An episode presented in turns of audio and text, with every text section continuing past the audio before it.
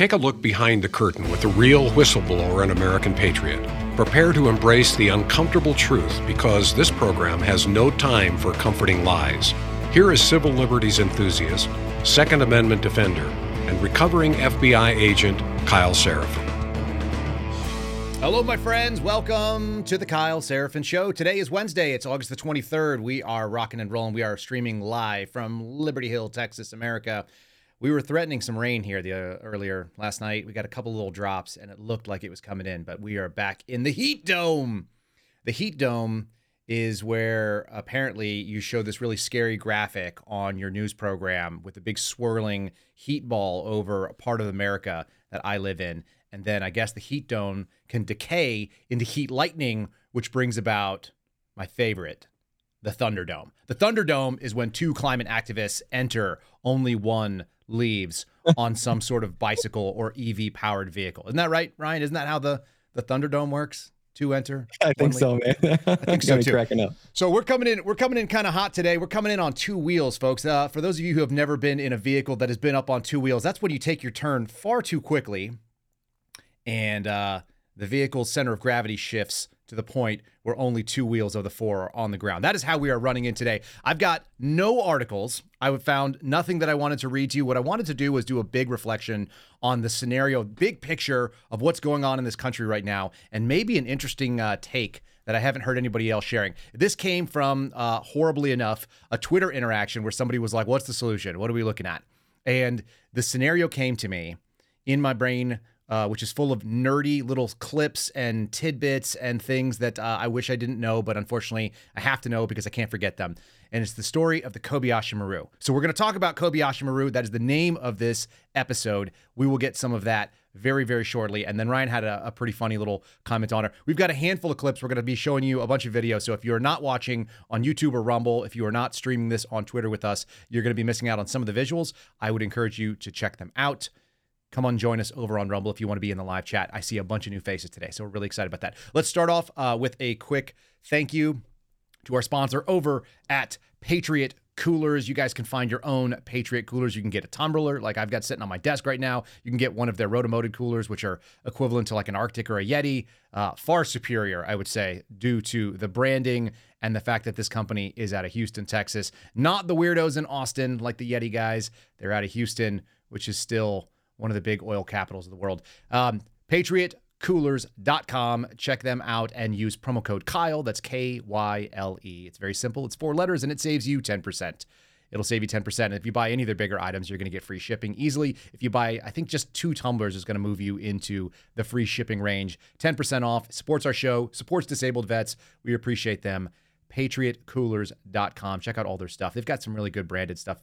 But this is their big product right there this is one of those things you're going to want uh, if the world goes to hell. Ryan just told me he's ready to just start stacking ammo, snatching souls, and sitting in a uh, blind up in the mountains. I think many of us are looking at this country and going, "What in the actual hell has happened to our country?" Not only are we living living under the uh, the geriocracy, but we are actually living under an idiocracy. And if you have not seen the movie by Mike Judge, you are missing out on some of the references. But we'll get there today. We're going to give you at least a little taste of it, and I'll I'll, I'll just apologize up front that the the language is spicy, but as as our societal fabric is getting stretched, I think we are getting stupider and we are tolerating dumber voices. So we're going to see some of that. Uh, one of those dumber voices is, in fact, the current president of this country in a, a really sad way. So here's the layout. I'm going to give you kind of a, um, I'm going to give you a scenario. I'm going to tell you a story from one of my buddies who is a special forces operator. He's a Green Beret. And this came out of his Q course experience. The Q course is the long pipeline of training that goes in from the time you get out of basic training all the way up until you get the green hat and you become a Green Beret, uh, uh, someone who can claim the title of a Special Forces operator who goes on into the field. And then, generally speaking, you don't get any respect until you have a couple deployments under your belt. But there's a mindset that Special Forces has always gone after. It's unconventional warfare. It are the people that are doing force multiplication. We had this interesting Twitter space the other day where they were talking about if you live in a blue state and you are a red voter, if you are a conservative living behind enemy lines, as it were, you got two options. You can beat feet, as we like to say in the military, you can beat feet and leave. And many of you probably should choose that. And the reason why is because the alternative is you have a pretty much a duty to yourself, not to anybody else, but to yourself to become a counterinsurgent in that area. Your job should be sharing information. You should be winning hearts and minds. These are all very, very military terms that most of you got familiar with in the Iraq and the Afghanistan conflict. Hearts and minds campaigns. You have to be moving people towards the goal of them looking at their current situation and saying, man, I didn't like Trump. I had all these irrational fears about it, but you know what? My 401k was doing an awful lot better. My paycheck went a lot further. My gas prices were lower my overall experience in this country was better. You have to be out there sharing that, whether you want to call it a red pill, whether you want to call it a white pill, whether you want to call it uh, no pill at all because you're scared of pills because uh, fentanyl kills right now. Under this administration, we're seeing an awful lot coming in and it's increasing. If you want to call it anything, you should be calling it a counterinsurgency. And if not, it's time for you to bail out. It's time for you to find a place to go. We got into a little discussion, Miss G maybe in the chat out there. We, we got onto Twitter, and, and the question is this How come we don't have more federal whistleblowers that are out there sharing their experience of what's going wrong in the government? And the answer is, is they face the same situation that you may face living in a blue state if you are out there going, I don't agree with any of this. You have obligations. You have family members. You have things that are going on. You have, uh, you know, spouses with jobs that they can't leave easily. So, if you are going to be behind enemy lines, if you are going to be there, counterinsurgency is your job. Hearts and minds campaigns, living the example, showing people why being someone who supports Trump or Vivek or DeSantis, I don't actually care about any of these things. These are th- those are playing within the paradigm of the scenario that is put in front of us. I think we need to go outside of it. So, um, Here's the story from my buddy Dave in his Q course selection. So he goes to Special Forces selection. One of the things you do famously is a navigation course that is called the STAR course. I've been on the STAR course. I almost died on the STAR course. It is a challenge specifically because it's North Carolina. It's full of brambles, uh, briars, and you know stickers and all these wait a minute vines, and they're really hard to cut through, and they'll slice your body up. And then there's all these nasty places to walk. They're called draws, but a lot of them are full of wet, swampy stuff. It is a it's a horrible place to go and train on purpose. It's supposed to be difficult, and it is. It's it's very challenging. And when it's really hot, there's no water. You may not be able to carry enough water with you for multi-day, uh, you know, sort of training bivouac stuff. So it's it's a challenge. So all these guys go out there and they give you the rules of the scenario. The rules are as follows: If you are caught running on one of the hardball roads, that means like either a dirt road or something that is paved, then you will be eliminated from the course and you must hit all the points. You must follow the rules of all the, you know, the the instructors that give you. You have to basically go out and follow the uh, navigation star, which basically takes you to these five different points. And when you end back up at home, you have to do so in the allotted time. Otherwise, you fail the scenario. So it's a time. There's a couple of rules that you can't break, which is to say, if you run on the on the roads and you're caught, what they don't tell you is that you cannot do this thing. They say if you are caught doing this thing, then you will be removed. And that goes to the point of where we're at right now. And I think many of you have seen the elections that happened in 2020, in 2022, and you're saying there's a lot of cheating happening. We don't know exactly what it was. We have allegations and suspicions. Um, one of the things that Ryan and I always go kind of go back and forth is he shares a lot of allegations without a lot of evidence behind the allegation, it is just that. It looks like that we call that smoke without the fire. You need the fire, you need to dig down to it. So we don't always have that, but we know that there's something wrong. We feel like there's some cheating. And so when we think about that, we have to decide whether we want to be like special forces operators and and try to win or if we want to play within the rules and lose. Now, you can make the Star Course navigation on time under your own two feet. It's really difficult and it can suck. And you do it at night and you're not running with night vision. So there's a big difficulty there. Or you can do the kind of time honored counterinsurgent, the, uh, the, the special operations troop motto, which is to say, if you are not cheating, you're not trying. This said a little nicer you ain't cheating, you ain't trying. Okay. You have to cheat in order to win if you want to do it most efficiently. Your job is to think outside of conventional boxes and work in the unconventional space. I had a, uh, an instructor when I was going through one of my courses who said, You must operate in the gray. The gray is we told you that if you get caught, you're removed, but we didn't tell you that you couldn't do this thing. What we told you essentially was don't get caught. Okay? That is the the idea. So here's the story of Dave's buddy. So they're all out there, everyone's doing their navigation. Of course, the instructors know what is the choke point, where the places are that they're going to catch you on these hardball roads because you want to run the roads because it's way faster to run on a road than it is over open territory or breaking brush. Anybody who's ever done land nav in the military knows what I'm talking about. You're having flashbacks, you're having PTSD. I apologize for triggering that that reaction. It is a difficult course. It's a difficult thing to do on purpose. So you get out there, you're running the roads. Well, these guys are doing it at night. So the, all the SF guys, the, these these uh, Q course selection candidates are running through and everybody's given a certain loadout. They have the same loadout. They got a Blue Force tracker in. The first thing they do is disable that so they can't track you because if they if they track you on the road, obviously they're going to be able to prove you cheated. So those guys take that thing out. So now their safety net is gone, and they're all running these roads. Uh, there's a great scenario. This this choke point is set up. There's a couple of instructors there. So they're sitting in a Humvee. They got a bunch of spotlights on the rim of it, and they're ready to light up anybody who comes cruising through. And the first guy comes cruising through, and uh, they light him up, and they say, uh, "You candidate, step forward, uh, surrender your tag, whatever. You're out." And he gives up and he gets put in the back of the Humvee and he's done. He's out. The second guy shows up. All right. And he comes running all up. They hit him with the lights and they go, Hey, you, uh, you know, candidate, whatever, we, what number are you? And, and he says, Screw you. And he dives into the bushes. And the bushes are full of brambles and spikes and stuff. And he low crawls through this horrible brush. And as he goes low crawling through, he's getting all sliced up. But everybody is sliced up at the end of the day. So he calls, you know, crawling through all this brambles and brush. And he comes out, and the instructors look at it and they go, no, it's not worth it. I'm not going after that guy. And he gets away. And the third guy comes running up the road. And these are all real people, by the way. This is like a this is an actual story. This is not like a parable. The third guy comes running up the road and they light him up and they go, You, you know, tell us your candidate number and and and surrender and he reaches into his pack. And one of the things that you get as a safety mechanism is what's called a force penetrator flare. It is a a, uh, a flare that you hit the bottom of it. It's jet activated. It'll go through three levels of canopy. They used them in Vietnam to be able to symbolize where the person was under the jungle canopy, and they could put in a rescue mission. So for whatever reason, they give you that as part of your loadout. If you're in danger, you can pop the flare and it goes out. This guy pulls his flare out, points it directly at the windshield of the Humvee, hits the back end of the thing, sends this sparking this sparking flare which explodes on the Humvee windshield and the instructors dive out of the way because there's a explosive, you know, flare flying at their faces and they weren't expecting it. And this guy runs off into the darkness. Now, Everybody finishes the course that finishes the course. All the uh, final candidates that have survived this uh, sort of ordeal are all standing in a row. And they can't tell the guy who went low crawling off into the bushes. And they go, All right, all of you have passed on to the next phase. The only thing you must do is produce your flare. Produce your flare. Okay?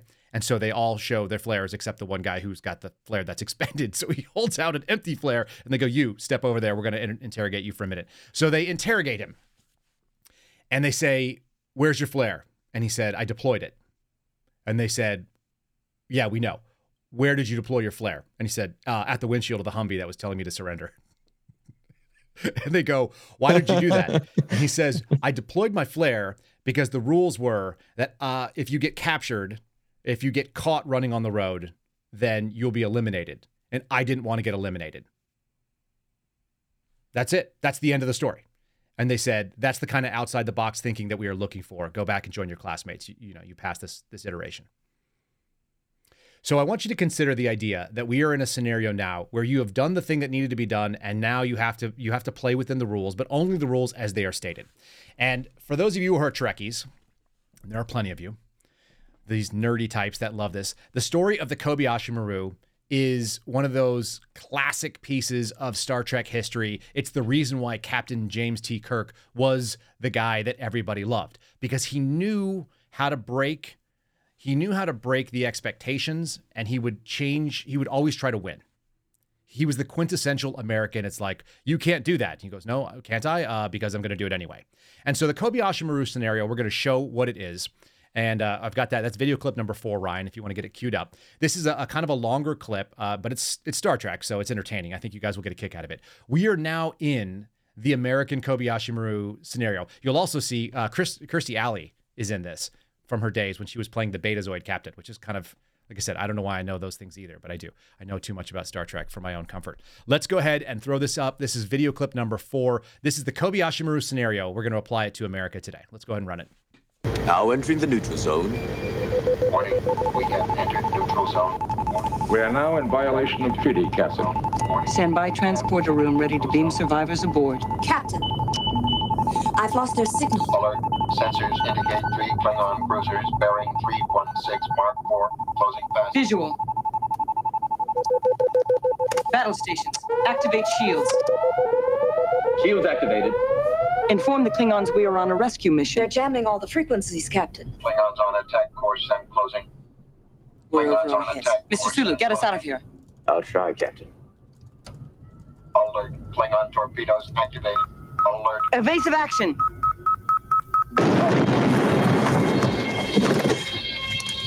Engineering, damage report. Main energizer hit, Captain. Engage auxiliary power. Prepare to return fire. Shields collapsing, Captain. Fire all phasers. No power to the weapons, Captain.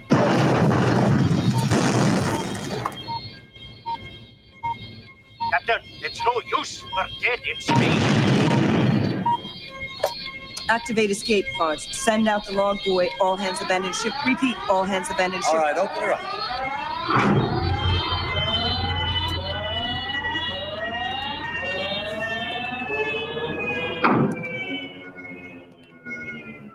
Any suggestions, Admiral? Prayer, Mr. Saavik. The Klingons don't take prisoners. Lights. No. Lieutenant, you are looking at the only Starfleet cadet who ever beat the no-win scenario. How? I reprogrammed the simulation so it was possible to rescue the ship. What? He cheated. I changed the conditions of the test. Got a commendation for original thinking. I don't like to lose. All right. So, Captain Kirk does not like to lose. That's why he's such an American sort of uh, icon. This is why we love that. This is the Cold War mentality. It's like if the if the scenario does not fit a losing or a winning scenario, then we just change the rules of the scenario or we play, we color outside of the lines. We work in that gray space. The space that is outside of the hard hard uh, delineated sort of uh, parameters. There's a couple of people that are out there making some some ideas about this. I'm trying to get Leo D'Onofrio on to come and talk about his idea. I can do it in, in about two minutes, and we may kind of hit the high points on it. But I want him to flesh it out because it's his his idea. I listened to it in a, a long discussion that he had with a number of a couple of lawyers, and it's better off to hear it from him. However, I will I will paraphrase it at the end of this. But uh, instead of dealing with a scenario where we are slowly losing, which I think is the generally conservative position, the the idea that you are defending ground as a conservative, you are trying to conserve what exists, is always going to put you on the back foot. It's always going to put you in a lose lose scenario like this Kobe Kobayashi Maru scenario because the progressive left is constantly on the attack. And they are not attacking symmetrically. They are fighting asymmetrically. They are fighting about climate change, which has nothing to do with cutting genders, uh, genitals off young kids. And yet they're willing to do that too. They're willing to do all kinds of weird things that have nothing to do with each other, other than they are all attacks on all sides of the thing that that people who are conservative are trying to preserve. And so you are always in a defensive position. You are always on the back foot. That puts you in a potential losing scenario. The nice thing about the people that are conservative voters inside of blue areas is that you can fight that by winning hearts and minds. You can fight from all angles. You're literally surrounded at all times. So everybody that you deal with is a potential win on the hearts and minds category. Okay. So, where are we sitting right now? What is going on in this world? We talked about climate change. We talk about the uh, the fact that they are trying to do some messaging wins. There's a couple of things that are happening at the same time. Number one, they are trying to weaponize the idea that wildflower fires, which happen in all parts of the world, and they happen during summer months when things are the hottest and they are the driest. That is standard. They have happened for all time, as far as we can tell. In fact, there are certain plants that require these fires in order to germinate but they're acting like this is a thing that is a man-made failure. We talked about the uh, the the 15-minute cities, the 15-minute prisons, as many of you people have pointed out that they are a social bubble where they contain you. Those are part of the uh, that's part of the narrative that's being driven because of quote unquote climate change. Because of look, fires are bad. Okay, but here is the foolish response that we have to it. Can you play? Can you play uh, clip number three for me first? This is Joe Biden when he finally made it out to Hawaii. By the way, 172 days and counting, hasn't made it out to East Palestine, hasn't made it to Ohio, because that didn't help his narrative. That actually just showed that government failure is pretty significant and the Department of Transportation doesn't do what it needs to be doing. But he did finally make it to Hawaii because there's a lot of blue voters out there. And this was the message that he had to share about how, you know, it's really not about the people in Hawaii who have lost loved ones, people who have been killed in fires, and it's not even really about climate change. It's really about Joe. It's really about. It's always been about Joe. Could you play clip number three for me? I don't want to compare difficulties, but we have a little sense, Jill and I, what it's like to lose a home. Years ago, now 15 years ago, I was in Washington doing Meet the Press. It was a sunny Sunday, and lightning struck at home on a little lake. It's outside of our home, not a lake, a big pond, and hit a wire and came up underneath our home into the heating ducts, the uh, air conditioning duct. To make a long story short, I almost lost my wife, my 67 Corvette, and my cat. But all kidding aside, I watched the firefighters, the way they responded. You know, there's an old expression. I grew up right across the street from a fire hall in Claymont, Delaware. And the expression is God made man, then he made a few firefighters. You're all crazy, thank God. The only people who run into flames to help other people. And they ran into flames, saved my wife, and saved my family. Not a joke. The smoke and the firefighters here can tell you sometimes smoke is so thick from the windows out, it was that thick inside the home. And we were we were insured. We did not have any problem, but being out of our home for better part of a year was difficult. I can only imagine what it's like to lose your home. Let me, uh, let me, I'm just gonna, I'm just gonna talk about my stories because uh, there's people that died. And I don't have any connection. I'm shocked that he didn't bring up the other pieces that uh, his son died from the uh, the burn pits in Iraq that he didn't die from. So that didn't happen there. But uh, this guy is on a, a comedy tour apparently, not a joke. It's not a joke. He's on a comedy tour in Hawaii where these people have just lost everything. If you notice early on in that video clip, uh, the the guys who've got the little ukuleles behind him are looking like, "What planet have we arrived on?" And uh, also, I want to make a correction. Marlene in the chat corrected me that uh, Kirstie Alley's character was a Vulcan. She was not a Betazoid, which makes me feel slightly better about actually not knowing the right answer on that. I actually feel better when I know less things about Star Trek than uh, than I initially claimed. So that's that's pretty good for me. But here he is doing his comedy routine, going out there talking about how it's really about like a fire we once had where I didn't lose anything and nothing happened, but there was some smoke. I cannot. We choose truth over facts. You just catch me off guard with this. Look, there's more. There's more to this. Okay, um, we're gonna play uh, clip number one here. The, his his inability to connect with human beings is the reason why so many people said there's no chance this guy got 81 million votes. It's one of the reasons why you look out there and go, is there any possibility that this guy was rightfully elected in this country, and uh, or were they pulling the strings behind? It's because of these video clips. This guy is totally unrelatable. He's totally lost it, and he lost it long before he was elected. We'll use the air quotes here. Long before he was elected in 2020. Let's play clip number one. Uh, once again, it's all about Joe. It continues to be all about Joe. Let's rock that one out real quick. America's deadly wildfire, deadliest wildfire in over a century. And Jill and I have what's left, uh, walk Front Street, what's left of it. We've surveyed the damage from the air as well. The devastation is overwhelming. To date, 114 dead, hundreds of people unaccounted for. I remember when I got the call, my first wife and daughter, I was a young senator, and I got a call in Washington. I hadn't been sworn in yet. I wasn't old enough. And I was hiring staff in the Capitol at Teddy Kennedy's office. And I got a phone call saying from my fire department, and a young first responder kind of panicked, you got to come home. There's been an accident. Said, what happened? He said, your wife, she, she she's dead. Come home, come home. The tractor trailer had broadsided her and uh, uh, killed her in a car accident along with my little daughter. And uh, I remember all the way down from Washington home, wondering what a lot of people here wondering. What about my two boys? How are they? They were in the car. I never got a read on that. Were they going to be all right? They were badly injured. Were they going to make it? Had they made it?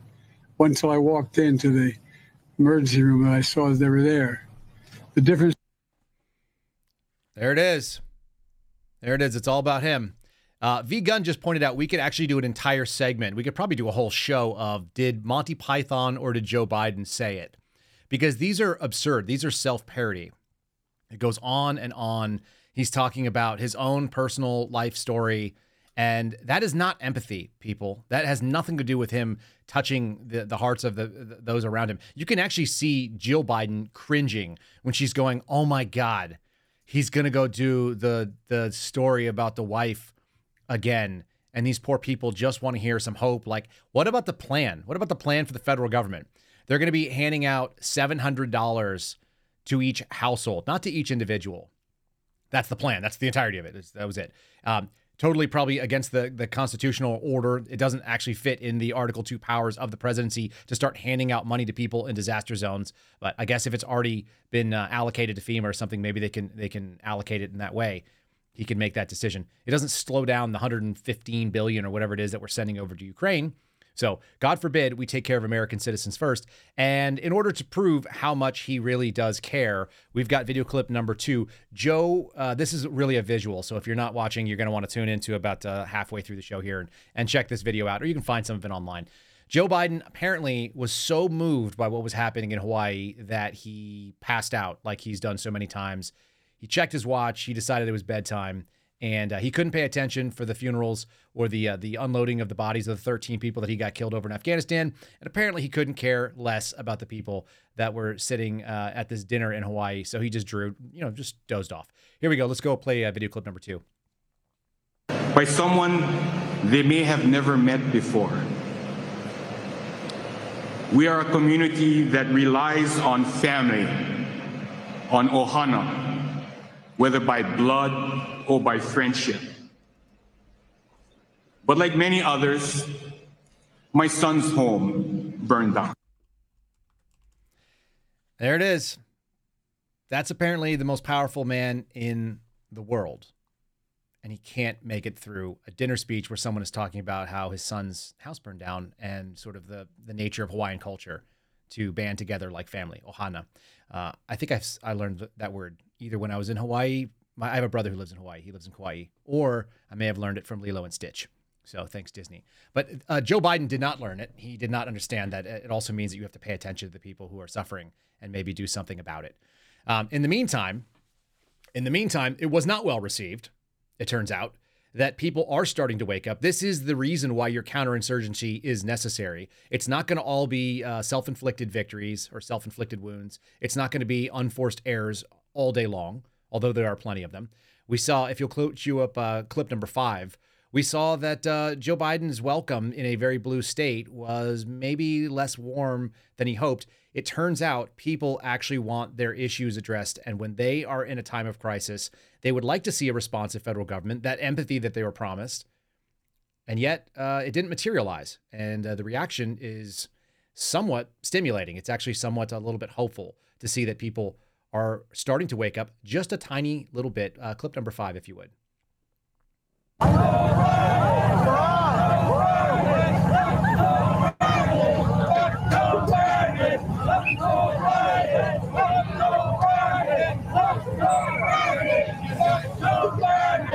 So a little cheer of FJB, not a lot of love there as he awkwardly walks around like a human being wearing a diaper that may or may not be filled. Um, our sources over at Secret Service has told us the diaper stories are real.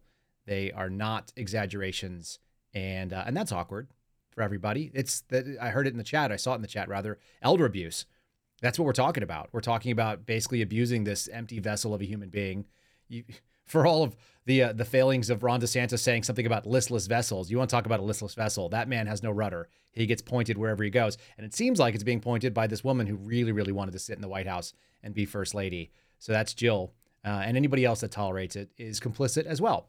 So there we have the uh, the FJB moments, but that doesn't mean that you can't do evil with these people, and and and that Joe Biden is not complicit in it. And one of the reasons why I say we have to change the paradigm when the scenario is lose lose part of the losing is that we can't even get real regular reporting on it. We can't actually get facts on the ground in a meaningful way because they are willing to change the game. We've got a couple things in here. And if you're sticking around with us right now, stay tuned to the end. We're going to break something here that you're not seeing anywhere else.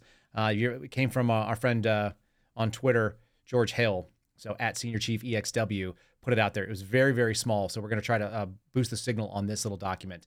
But uh, let's just show what happens. You've got the clip of, uh, of Nick Sortor. If you want to go and ask questions, critical questions of this regime, you're going to get handled in a way that has not been very common in America. You were supposed to be able to ask questions. That's what our freedom of the press means. And yet, uh, this is how you were treated. A little bit more rough than we would hope. Go ahead and run that clip if you like, Ryan. Bissen was wrapping up a media briefing in Lahaina today when a man confronted him about the information being publicly released. We have no idea if any of them are children. We have no idea. That's independent journalist Nick Sortor. His social media says he flew in from Louisville two days ago. Police asked Sortor to calm down and even physically held him back. He persisted, but it eventually ended peacefully. Sir, we don't know who you are. You're not identifying yourself as Are you media. law enforcement? Yeah. We talked to law enforcement. So we're not going to ask. We're not going to ask that questions. Uh, how many of these ten cadavers are? Tamale department, okay? The, the press show is over. Okay? Your patience. Alright, so he's not going to. answer. He's not going to answer He's my done. questions. Press conference. Thank you. Yeah, take pictures of me. There's no need for acting. You're you're with Maui Police, right? Yeah, he's done with the press I conference. appreciate your patience. sir. Yeah. Get out of my way. Who are you? With the Maui Police Department. Okay, and what's my crime? You're literally pushing The me. press conference is I over. don't care if the press conference is over. Get out of the way. I'm sorry. All right, so sir, 110 cadavers, but we can't, Sir, give we them some can't room, please. identify. We can't identify how many of them are children. This is get out of my fucking dude. Get off my throat. Relax, sir. No, I'm not gonna get. Relax. No, I'm not gonna. Okay. I'm not gonna relax, dude. I'm not doing anything illegal. I'm trying to ask a question. We can't get the answer for it.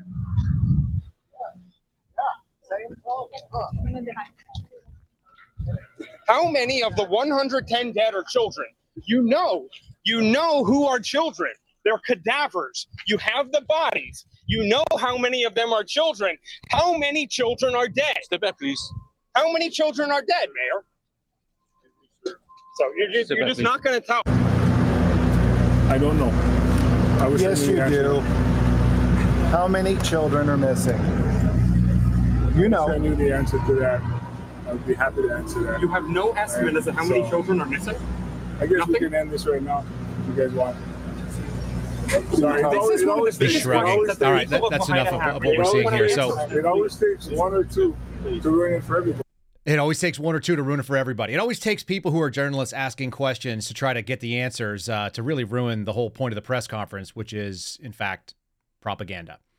And so this is what a police state looks like, folks. It's been brought up on multiple different uh, arenas. I know Dinesh D'Souza talks about it. I know that Dan Bongino talks about it. Uh, I was part of a, a, a documentary sort of um, laying out the case that is going to show that the American experience right now is closer to a police state than it's ever been.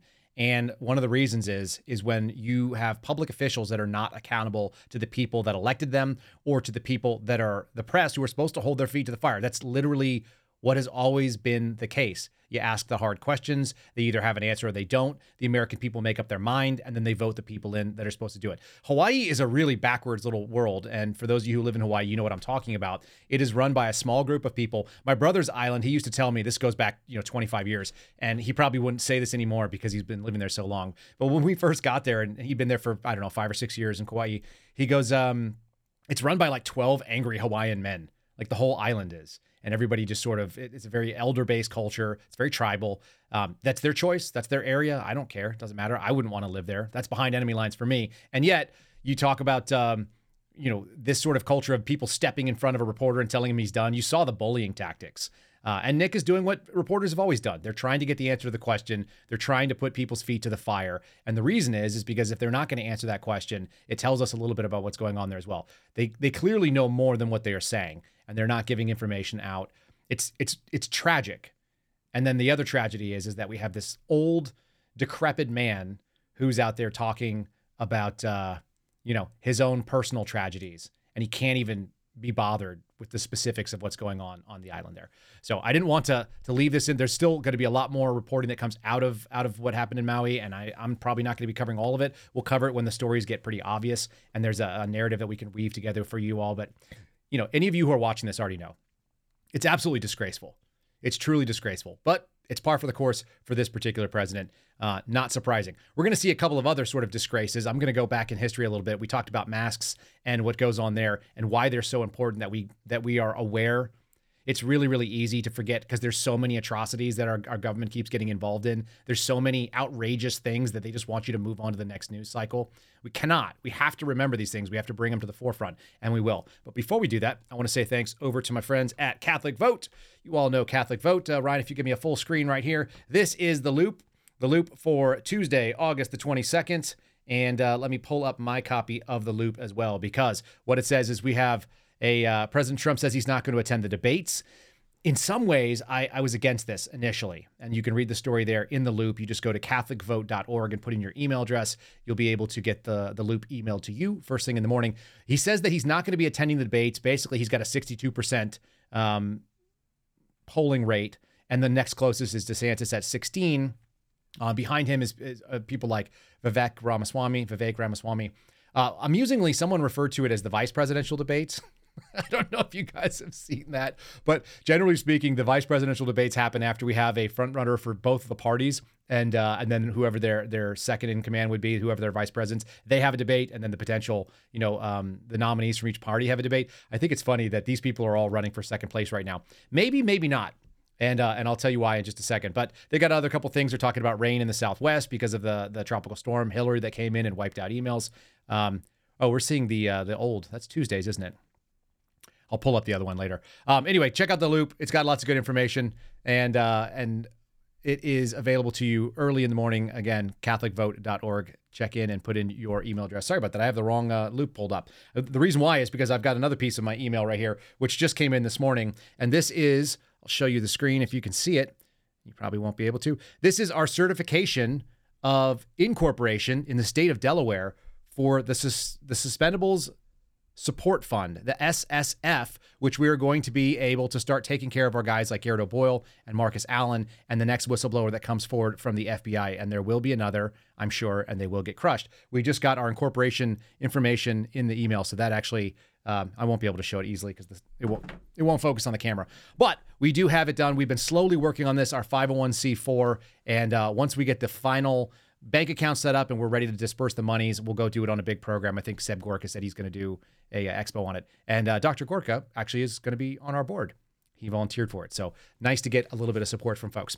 So we're going to pivot a little bit towards the memory, and uh, I, I mentioned that we are dealing with not the smartest people in America that are running us. I've talked about the uh, the geriocracy, which is the old, but we also have kind of an idiocracy that's been going on in this country.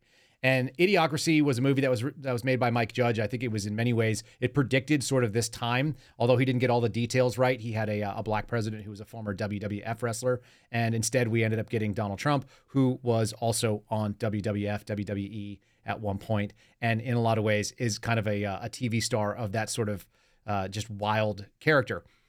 But this the part about idiocracy that was the most obvious to us is that we were breeding dumber and dumber and we were allowing less and less capable people to be in charge of things. I've got a little clip. It's mostly for humor, and then we're going to go back and talk about some of the stuff that went on with the uh, the COVID tyrannies. But uh, this is a clip from Dr. Lex's office in Idiocracy. If you have uh, kids that are young and you need to screen them from some some language, there's some language in this. It, it can't be done without the language. We used to actually know that comedy and humor and some foul language kind of went together. So this is a rare exception. We're going to play this only because I, I couldn't get a good bleeping of this. Uh, if you'll cue up video clip number eight, Ryan, we will play Dr. Lexus. And I want to draw some parallels between how prophetic Mike Judge was with this sort of moment. Tune into the end when he starts asking about the tattoo as well. The beginning of it is just kind of the setup. But let's go ahead and run video clip eight for me. I'm seeing things. I think it might be because of these drugs the army put me on. But if you could uh, just get me well enough to get back to base. Right. Kick ass. Well, don't want to sound like a dick or nothing, but uh, it says on your chart that you're fucked up. Uh, you talk like a fag, and your shit's all retarded. what I do is just like, like you know, you know what I mean? Like, no, I, I'm serious here. don't worry, Scro. Now there are plenty of tards out there living really kick-ass lives. My first wife was tarded. She's a pilot now. I, I need for you to be serious for a second here, okay? I, I need help. There's that fag talk we talked about. All right, so that'll be this many dollars. And if you could just go ahead and like put your tattoo in that shit. That's weird. This thing has the same misprint as that magazine. What are the odds? Uh... Where's your tattoo? Tattoo?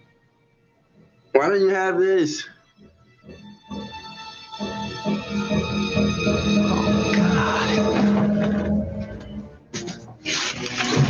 Where's your tattoo? Why come you don't have a tattoo? Oh my god. You're not unscannable, are you? Oh my god! You're unscannable. No, you don't understand. You gotta let me talk to someone in the army. They're all dead. Everybody I know is dead. Oh my god! Why come he have no tattoo?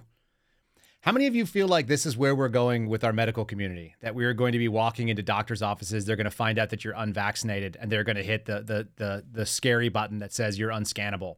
Ryan, you think so? No doubt, man. No doubt. It, it's coming for us right now. Like this is a comedic representation of how ridiculous and how foolish the, uh, the, the establishment is. Our medical community has gone to checklist medicine. They're not allowed to think for themselves. If they do think for themselves, if they do have any ideas that are contrary to the narrative that didn't get put down in the little book of the guy, if you didn't see the, the video clip, if you're listening to this, uh, what you missed was is that our doctor Dr. Lexus is wearing a jersey. He's wearing like a scrub jersey that is uh, like a polymer material, and it's full of these different pharmaceutical brands logos, like he was on a uh, like a NASCAR team. And so that's kind of crazy. And then it's like, yeah, what do you got? Did I tell you about how I went to the doctors last week to get a COVID test for the spike protein and they're no longer doing it anymore? And I had the conversation with my doctor. I said, you know what? I find it very strange that there has never been a, a trial study on any one of these vaccines. And you guys are supposed to be doctors, right? You guys are supposed to be intelligent. And not one doctor in America decided to think for themselves and go, you know what? There's no studies that show how dangerous or the side effects for these uh, to these vaccines, yet you guys still continue to give them. And then she goes, Well, it's not that easy. It's not that simple. All doctors have what's called, I forget the exact terminology, but it's like an ESID score, which is basically like their social credit score or their, and she basically said, So we have different, different categories and vaccines being one of them. And she says, so let's just say you you're the type of doctor who doesn't believe in these vaccines, you're anti-vaccine, and you go, okay, I'm not going to vaccinate any of my patients. She goes, if you choose to not vaccinate any of your patients, you're going to get a zero in that category. And if you get a zero in that category, you pretty much have to 100% every single other category because if your ESID score gets to a, below a certain level, then you're not able to accept Medicare and Medicaid. And if you can't accept Medicare and Medicaid, you can't keep the doors open. And I said, so you're willing to you're you're you're telling me that these vaccines are certain ones have a 25% chance of giving a child autism. So you're not going to warn a parent about that. You're not going to tell them about the side effects. You're going to inject them with this chemical cocktail that you've never researched and we don't know how bad the side effects are so you can keep the the doors open. Am I am I hearing that right? And you should have seen the look on her face, it's, which it's just pharma like sponsorship, right? So this is literally where we've gone. Mike, like I said, Mike Judge is a prophet in some ways. He's looking at this and he's saying that these people are sponsored by the pharmaceutical companies that are pushing the drugs, and and so that's the comic way of looking at it. But you know, the, whether it's 25% chance of autism or 10% chance of autism or 1%, you can't do what's called informed consent if you don't understand what the risks are. And as a as a layperson walking into a doctor's office, the odds of you understanding the depth of what they're trying to share with you, if they share it with you at all, or if they give you one of these like long pamphlets. Think about any time you've gone and had your kids get shots. And I know Ryan, you've done it. I've done it with my kids as well. You go in there and they just go, okay, this is what we're doing next. Like it's flu shot season. You know, do they give you a long pamphlet for you to read and like see like, oh, well, these are the risks, these are the side effects, this is how we developed it, these are the safety studies. No, they don't give you that. They just tell you like, yeah, we recommend it. We recommend everyone get a flu shot. And I'm sure they're getting the you know the, the gold star for it. So in any case, yeah. uh, Mike, Mike Judge kind of locked in on something that's really scary. And so the funny version of you're unscannable, which we just saw, because he doesn't have the tattoo. How, why come you don't have no tattoo? I actually feel like some of the questions you ask your doctors will get that foolish of a response uh, when you when you kind of bring them the simple. I literally had a doctor ask me whether or not they thought my wife, who was postpartum uh, when we had our, our third child, whether or not the, the doctor said, should we do the, the CT scan with contrast or without contrast? Now, as many of you can probably guess, I'm not a doctor. Uh, I was a paramedic and I've been around. I've seen people get CT scans. I have wheeled people to go get CT scans. I know that it is the right thing to do if you want to find out if there's an increase in intracranial pressure, which was one of my suspicions based on the fact that she had certain symptoms that I don't need to get into, but it was pretty obvious to the doctor as well. I said, look, this is my concern is an increased intracranial pressure. And she's like, oh, yeah, yeah. Should we do the CT scan with or without contrast? You're asking me, a guy who doesn't know anything about, I don't even know how CT scans work that well. Like I, I, I have seen them, but I don't know how they work and I don't need to. It's not my job. When somebody asks you how to do their job, that should be scary as hell. And so what we end up with is this highlight reel, which if you'll play the uh, the highlight reel with uh, uh, what is it, um, Mika Brzezinski, this is something that my buddy Garrett sent me a little bit ago. It's it's been entitled "Never Forget." You can't find this on YouTube, the actual original compilation, but it's all over the place on TikToks and Instagrams and things like that. This is a, uh, a kind of a tall format sharing over and over the types of people. And if you'll notice, Kay Ivey is in this this compilation and she's talking about it too. And she's a Republican governor in a very red state. This was a bunch of people who went out there and demonized you for being unscannable, for being unvaccinated. Uh, this is how the police state kind of handles business. Go ahead and run that clip if you would, Ryan. You are the unvaccinated. You are the problem. It is the unvaccinated who are the problem. Period. End of story. The only people that you can blame, the only people you can blame, this isn't shaming, this is the truth. Maybe they should be shamed, are the unvaccinated. It's time to start blaming the unvaccinated folks, not the regular folks. Not the regular folks. Anyone folks. you came into contact with will blame you, as will the rest of us who have done the right thing by getting vaccinated. Because frankly, we know that we can't trust the unvaccinated. I think it's time to get our moral house in order, Anderson. It's the unvaccinated who are the threat. All those vaccinated folks are going to start wearing masks to protect the unvaccinated folks. It's called a Christian value. You're basically punishing the vaccinated uh, for the the sins of the unvaccinated. People are not behaving honorably. The unvaccinated are basically saying, "Well, it's open season for me. I can do whatever I want as well." The, the unvaccinated are basically beating their breasts, running around the country saying, "Ha, we don't care. We're living free," and so forth. We've been patient but our patience is wearing thin. The unvaccinated, a group that includes children and people acting like children. And the rest of us are starting to get pissed off. The vaccinated feel the unvaccinated are making me upset or angry. This is not about freedom or personal choice. Well, my- so there's a fair amount of data that showed that the that they were trying to make this a moral issue. You can actually hear it in the words. They talked about the sins of the unvaccinated. They talked about getting our moral house in order. They said it's the good and Christian thing to do, and they denormalize you by saying the people who, uh, you know, we're talking about the vaccinated people, you know, the normal people, and then not the unvaccinated people. That was Kay Ivey, who is actually a Republican. If you guys are cool with that, keep voting the way that you are. If not, we need to start pushing the envelope for some people who think a little bit differently and speak a little bit differently. If that's Donald Trump for you, so be it. That's fine. Saying that he's the only spear that can pierce the deep state, I think, is wrong. I'm to play. Uh, do you have that clip queued up of, uh, of the fitness routine? I just want to just show this as a contrast for the geriocracy, which I find the most offensive, and it includes even people who are in the Republican Party. If you are old, I don't want you running the country. There takes a certain amount of virility and it takes a certain amount of energy to go and fight up against that big, crushing media machine, which is now making religious or moral arguments against you. I, I I'm not advocating any particular candidate. I just saw this today when it was in my feed, and uh, and I thought this was this. It was eye opening to me. This is someone who's going to be in the debates tonight. I guess this is a reason to watch it. You want to play that? Show me if anybody else is being able to do this sort of little workout routine rails in your mouth. Come on. Bring them out, bring them out. Hey. Bring them out, bring them out. Bring them out, bring them out. Hey. Bring them out, bring them out. VIP coming live from the VIP. Heard the nightlife, lost life without me. Most feds in the state wanna see by me. The whole city got pissed, heard he got three. That other nigga got a hip and shouted he not out. Who set the city on fire soon as he got free? The king back now, hold on me. So if you missed it, you heard some cool music, but what you missed visually is that's uh, Vivek Ramaswamy doing a bunch of uh, like I don't even know what those are called, like jumping burpees. he's doing really high jumps. I don't know if you've ever stood in your in your standing space and then tried to pull your knees to your chest for 30 seconds, which is how long that video clip is, and uh, and just walked away from it no problem. It's tiring. Like it's a reason why it's a it's a fitness technique. They've got a really sweet home gym too, by the way. He's working out in a home gym. That tells me just something about the kind of guy that he is. I like it. I've met Vivek in person. I liked him in person. He was smart in person, and here's the reason why.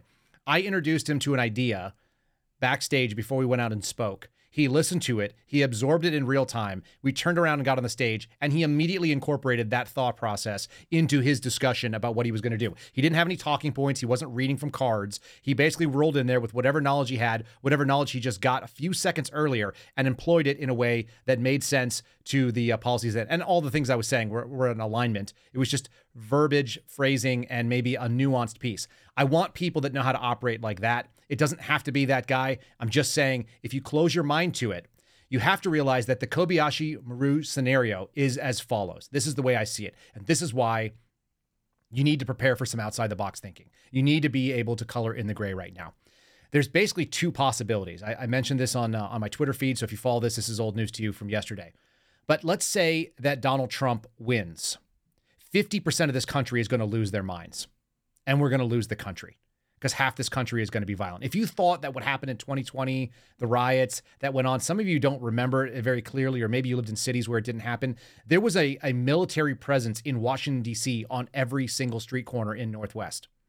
In the area where the seat of government is, there were National Guardsmen setting up sandbag embankments. They didn't have weapons issued, but they were sitting there, and we had federal agents marching in body armor day and night all around, armed with rifles slung. That was 2020 under Donald Trump because there was the possibility that he might get reelected. If you think that that is not going to be just a just a light dry run for what's coming, you are not paying attention right now.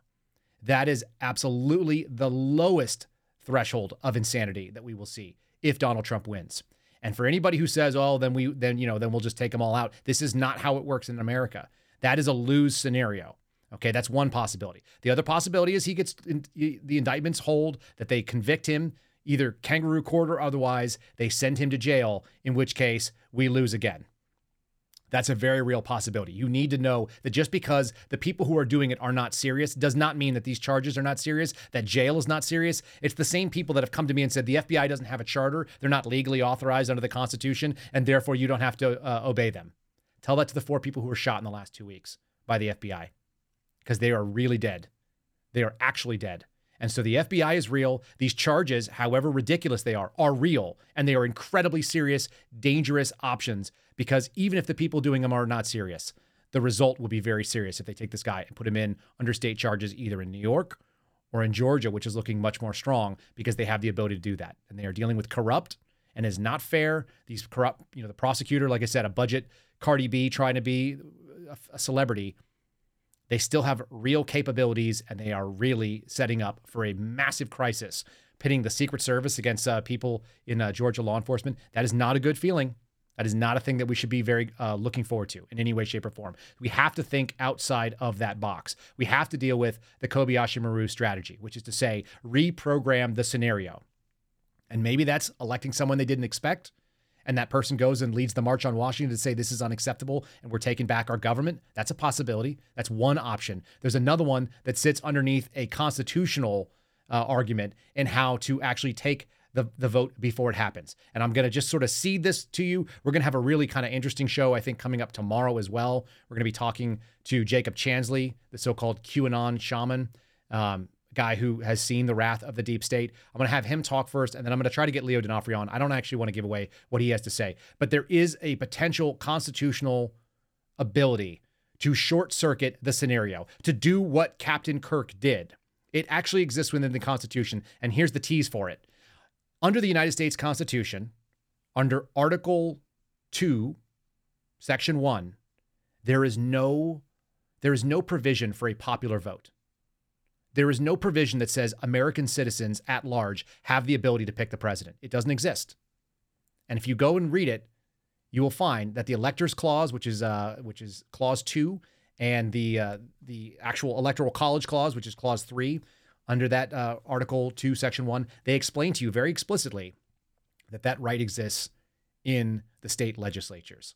So when we talk about acting locally, there may be a real shortcut to this. There may be that flare down the down the windshield move. There may be the crawl through the brambles option. It's go and get away before you are actually caught. That may be the possibility that we can actually short circuit something like this. I want to hear Leo say it, and I'd love to find if you know anybody who is a, a solid lawyer who works in the constitutional space. That is, they litigate based on the language of the Constitution. They do federal cases in that. I would love to have them on the show. So please have them send us a link. Um, they can come, you can contact me either open DMs on Twitter or they can go to kyleseraphin.com and hit the contact me button and you can send a, a message. It goes directly to my email. Uh, I'd love to have that conversation. I want to know if this is a possibility because we need to short circuit the simulation before we go into the lose lose scenario. And like I said, if you're not aware of how lose lose works, it it affects everybody. Even if you win the the the short term in the Kobayashi Maru scenario, let's say you go and you defeat the Klingons, uh, then the people die. If you don't go in and you don't get killed by the Klingons, then the people inside the Kobayashi Maru die. If you go and rescue the Kobayashi Maru, you get them onto the uh, to the Enterprise, then the Kl- the Klingon warships come in and kill you. There is always a lose in that scenario. The only way you do it is you basically reprogram the scenario from the onset. So when you walk into the scenario, you're not dealing with the lose lose. You have to add a third option. It's outside the box, and this is this is the only way that I see this thing going down because as we keep seeing, as as the suspendables talk on the back end, we're talking about a narrower and narrower precipice of safety and the possibility that we avoid serious conflict. And here is the conflict I'm talking about as well, Ryan. If you would bring up, we have a uh, a document that came out of uh, George Hill's reporting. If you would bring that up for me, I would like to to go over it with people. This is an FBI document. You're not going to see it anywhere else. And just let me see if I can pull it in here. Let me pull up on my screen. All right, if you can show the, uh, it's in, um, it's in Monday. Did you find it? It should be updated in Monday. I'm going to, I'm going to it now. You can start talking about it. I'll get it up here. Okay, ladies and gentlemen, this is unclassified reporting coming out of the Philadelphia field office. I'm going to switch camera views for you. And what it says is uh, it's a summary of what happened to um, Craig Robertson in Utah. It says that the agent so and so. We we're only seeing a piece of it, so this is a piece of the screenshot. But it says so and so happened with the agents. Did not respond to their command. Online posts suggested that the man owned a number of firearms, including a long range sniper rifle and tactical equipment. This incident was reportedly not the first time that the man was contacted by the FBI regarding violent online threats. You're seeing the document as I am reading right here. In addition to POTUS, uh, the president the man allegedly posted threats against top law enforcement officials overseeing court cases against former POTUS, Donald Trump. And since news outlets reported the incident, social media users across various platforms have engaged in speculation and conspiracies surrounding the perceived misuse of force by federal agents. Key in on that term, misuse of force. Many posts have included violent rhetoric against federal agents, specifically uh, and law enforcement officers in general. And so then they cite a couple of things. Here's where it gets really scary. This is where the police state piece comes in. This is why even a win is a loss. Okay. On August 9th, 2023, an anonymous discussion board. Why is the FBI on anonymous discussion boards, by the way? Posted violent comments. Do you know what a violent comment is? Because I don't. I don't know what a violent comment is. I've never seen a comment that was actually violent. It was usually words. I grew up in the 80s where sticks and stones could break your bones, but words don't hurt you.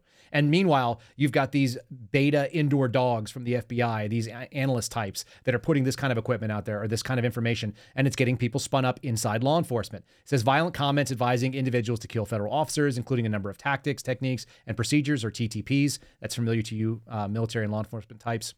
Users suggested they use firearms to kill uh, federal agents in their houses during the night, shoot them through the door if they try to approach homemade smoke grenades laced with fentanyl, sniper setups, dead man switches, keeping loaded guns near the front door, front doors with booby traps with poison gas canisters, a mounted, here you go, this is really good, a direct quote. A mounted automatic sentry weapon that will gun down the door. That's in direct quotes. This is what this analyst thought was a serious uh, discussion. Incendiaries to defeat ballistic shields and helmets, all in direct quotes. On August 9th, another anonymous discussion board, because the FBI doesn't respect the First Amendment, discussed the importance of researching U.S. federal agents' houses and finding their homes, doxing these individuals, targeting the agents, start planting IEDs, tracking U.S. government officials, begin killing them. No evidence this is happening, obviously, and we're going to get to that. Uh, August 10th, another anonymous discussion board making comments about the Utah incident, demonstrating government overreach and employed calls of actions against law enforcement. These are people who say, quote, I hope someone shoots them too, quote, start blasting pigs, quote, investing in drones right now, end quote. I like that investing in drones is the same as someone shooting law enforcement officers to this person.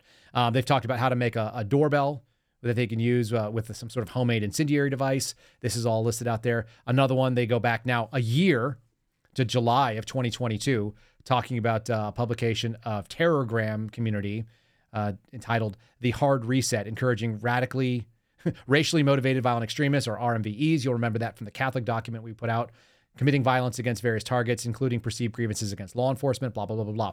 Here's the best part. At the bottom, which you can't see, it's a little small. Maybe Ryan can zoom in on the bottom of it. It says uh, unclassified for official use only. Analysts note at this time, the DVIC is unaware of any specific or credible threats targeting law enforcement officers in the Philadelphia region.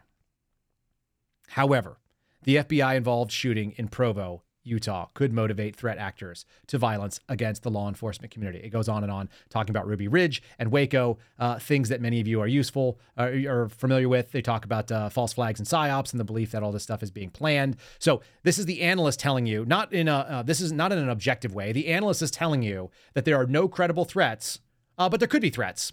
That is the ultimate gaslight. That is what happens when you have a weaponized law enforcement agency that is going out there. And what are they doing? They are hyping people up and letting them know that uh, someone could be coming for these federal law enforcement officers. So that ratchets up the threshold. That's going to ratchet up the people who go out there because the uh, the way the law enforcement shows up is more aggressive. And then when there's more aggressive law enforcement, it creates a more aggressive backlash by the people. People get shot, and then we have a whole new cycle. So shoot somebody, then get mad about, then get worried about uh, the fact that you shot somebody and people didn't like it those people are going to react more aggressively. The federal agents are going to react more aggressively. Then they have to shoot another person, and then we start the cycle all over again. This is how we ended up with things that happened in uh, both Waco, that happened in Oklahoma City, that happened in Ruby Ridge. This is a replay of the 90s. And interestingly enough, at that time, we almost defunded some of these federal law enforcement agencies. The ATF was on the way out the door at that time, it didn't have a home. Many people can look back and see that the reason why we had uh, some of the actions that happened at Ruby Ridge and also at Waco were because the ATF was trying to make a name for itself and justify its budget. And so to justify its budget, it killed people when there were way better techniques to be used. And they've always been better techniques. Going in, they could have grabbed uh, David Koresh when he was grabbing mail. Many people know the story. They could have done a lot of things. He was out in public on a regular basis, but they chose for a flashy raid in the same way we saw what happened in Provo, in the same way that happened in Albuquerque, in the same way that happened in Philadelphia, in the same way that happened in Henderson. This is a predetermined course of action. Once you start introducing more upgraded violent tactics, you are going to get a small percentage of people that react in an aggressive way. And it is not justified. And they just noted right here no credible threats targeting law enforcement officers in the Philadelphia region, but we're going to get you all ginned up anyway. That's really scary stuff. This is the stuff of the police state. You get the police scared of the people, you get the people scared of the police, and then you move forward with whatever actions you are trying to do. You've provoked them into the action of violence, and then we end up uh, seeing more violence, and violence begets violence. So I request a Kobayashi Maru scenario that we look and short circuit the stuff before it happens. Ryan, go ahead. I got a question for you, Kyle. What would be the like the line in the sand that you would draw when you would either say, "I need to get my family out of this state," Like, what line does the government cross that when you're like, all right, I'm putting on my night vision and going out into the mountains to snatch souls? That like, where is that line? It's it's uh, not a line that I figured out yet. I think that's the difficult part for all of us, and that's why I'd like to see it not get to that because that is a that's an ultimate lose lose scenario when you start moving into a survival mode where you're going to be dealing with this stuff. I don't want us to get there, people, and I think we can avoid it narrowly but we've got to be aware of it beforehand. So, like I said, that's what we're going to be talking about. Uh, as far as like getting my family out of a blue state, if I was living in a blue state, the answer is when you have a family. The minute that you're responsible for young lives that are not going to be able to go out and be a counterinsurgent the way you are, that's the line for me. You guys all got to make your own decisions. You're all responsible for them. But I do want you to have a little bit of empathy for the people that are in the same scenario that are working for these jobs that are part of this. If you're not willing to move, if you're not willing to pick up and go somewhere and solidify the red bases in places where you want to see policy enacted and live under the kind of laws that you want to live under, maybe you should have a little bit of grace for those that are out there against it. Can you can you explain that a little bit? I know you you got to run here, but uh, for anybody out there that's living in a blue state, I'm in one with my with my son's mom. And why would you say that it's important right now to start looking to get your family out of here? Like, what is the what is the aftermath of what's coming and or or how dangerous it could get? Like, what is your warning to people that are living in these blue states right now? Oh, the biggest one is what we just talked about with the masking. The fact that people who didn't want to get vaccinated or get their kids vaccinated, there was something like a third of Democrats that were surveyed, a third of people that were getting the vaccine shots said that they thought it was acceptable to take your kids away for that. So if you're living with children, you are living with a liability. This is you know the, the lovely part about having kids is they slow you down and you get a chance to to have some of the most incredible experiences of your life by being a parent, and yet you have em- enormous responsibilities. And it's the reason why we played the the uh, the Little House on the Prairie clip the other day. The, the option was they could stay in Kansas in the house that they built and the life that they built, and they could hang out there and get overrun by the Indians who were now going to be authorized and the U.S. government wasn't going to defend them. That was a possibility, but they chose not to. They went for the safety of their family. I think when you have kids and you're a parent, your choices start getting limited. You start making decisions. Think about all the things that you've given up in your life, quote unquote, given up, you've chosen to give up because it's the right thing to do for your kids. You don't go out and go and drinking at bars. My wife and I were laughing about this the other night. There's like no reason why we would go out and spend a night out at a bar anymore. It just doesn't exist because we have little kids that need to be taken care of and they are far more fulfilling and they're far more interesting. But they limit some of your options. You don't have the same options. If you are young and single and you want to engage, or you're unmarried and, and you've got grown kids, or maybe you're married and you have grown kids and you want to be a counterinsurgent behind enemy lines, knock yourself out. But those of you who are looking around and saying, "Man, I don't want my my kids taken away," we just had another mom in California. If you read the Daily Wire, who who lost uh, her job because she specifically stood up and said she was not on board with the LGBTQ agenda that was going on uh, in San Bernardino. I mean, it's out there. It's waiting for you. It's a trap that has been sprung already. It has already been set, and you can walk into it like you've already seen people in front of you get taken out by it. So if you're not paying attention to that, you can make a plan now. I'm not saying everybody has to immediately pick up and beat feet, but I'm just saying you've got options. I know that uh, my buddy Bongino has also made the same recommendation. It doesn't mean it's not it's not hard. Of course, it'll be hard, but the, the danger of putting your kids at risk of dealing with some of these insane blue states. I drove around through Northern California when we were there for a family funeral, and they have signs up advertising how proud they are that they're going to be funding late term abortions with state money. So you're funding a lot of evil when you when you live in that area. And if you're doing it so that you can fight back, there's a way to get away with it. I get it, but it's a difficult time. Before we get too deep in the weeds on that, and we will talk uh, some really weird stuff, I imagine, tomorrow with Jake. I'm looking forward to hearing what he has to say. Like I said, the QAnon shaman, um, who I feel comfortable with, I'm going to let him introduce himself. But Jake Chansley is going to be joining us tomorrow for a uh, live interview, so definitely tune in for that. And as you saw, we'll uh, we'll put this uh, this FBI document up on our Twitter page as well. So if you're not following us on Truth and Twitter, you can find it at Kyle Seraphin. Uh, ladies and gentlemen, this has been the Kyle Seraphin Show for Wednesday, August the 23rd. And we are streaming you live from Liberty Hill, Texas. Probably get canceled off YouTube But for the five of you that watch over there. Looks like 10 of you are watching right now on YouTube. So we do appreciate you guys sharing the message on our platforms that we are not primarily on. We do stream live from rumble.com slash Kyle Seraphin. That's where you can find our channel. Give us a thumbs up on there if you like what you have to hear. If you can share this message and make it a little bit uh, a little bit larger if you like. Uh, we have over 650 reviews on Apple, so we do want to thank you guys for that. And today's review comes from Jarhead Hooser. Jarhead to Airman. I assume that this Jarhead is calling me Airman. I'm okay with that. It says, "Don't stop what you're doing. Your Wednesday 8:15 show was one of your best. Get on more guests too." Dave Sawyer. Okay, so Dave, thank you for that. We will have more guests on. Like I said, like tomorrow's guest, I think you guys are going to want to tune in and see what he has to say. I'm going to ask him some hard questions because I have some real, real serious concerns about what makes somebody show up looking like that, like he was going to you know, like a Vikings game. But I'm going to give him the opportunity to say it in a fair way. And uh, I know many of you have seen his story in other places, so you won't be hearing necessarily something groundbreaking. But I always try to get to that one moment where somebody says, "No one's ever asked me that before." I'm going to work on getting there with Mr. Chansley tomorrow. Um, I want to say thanks to Ryan Matta for the uh, for the production today, playing up all the clips, getting it all queued up. Did a great job. So follow Ryan Matta on Twitter at Ryan Matta, M A T T A. And don't forget, you can find your Suspendables merch at the suspendables.com. The suspendables.com. You can find the Suspendables merch. There it is right there. The merch has been freed.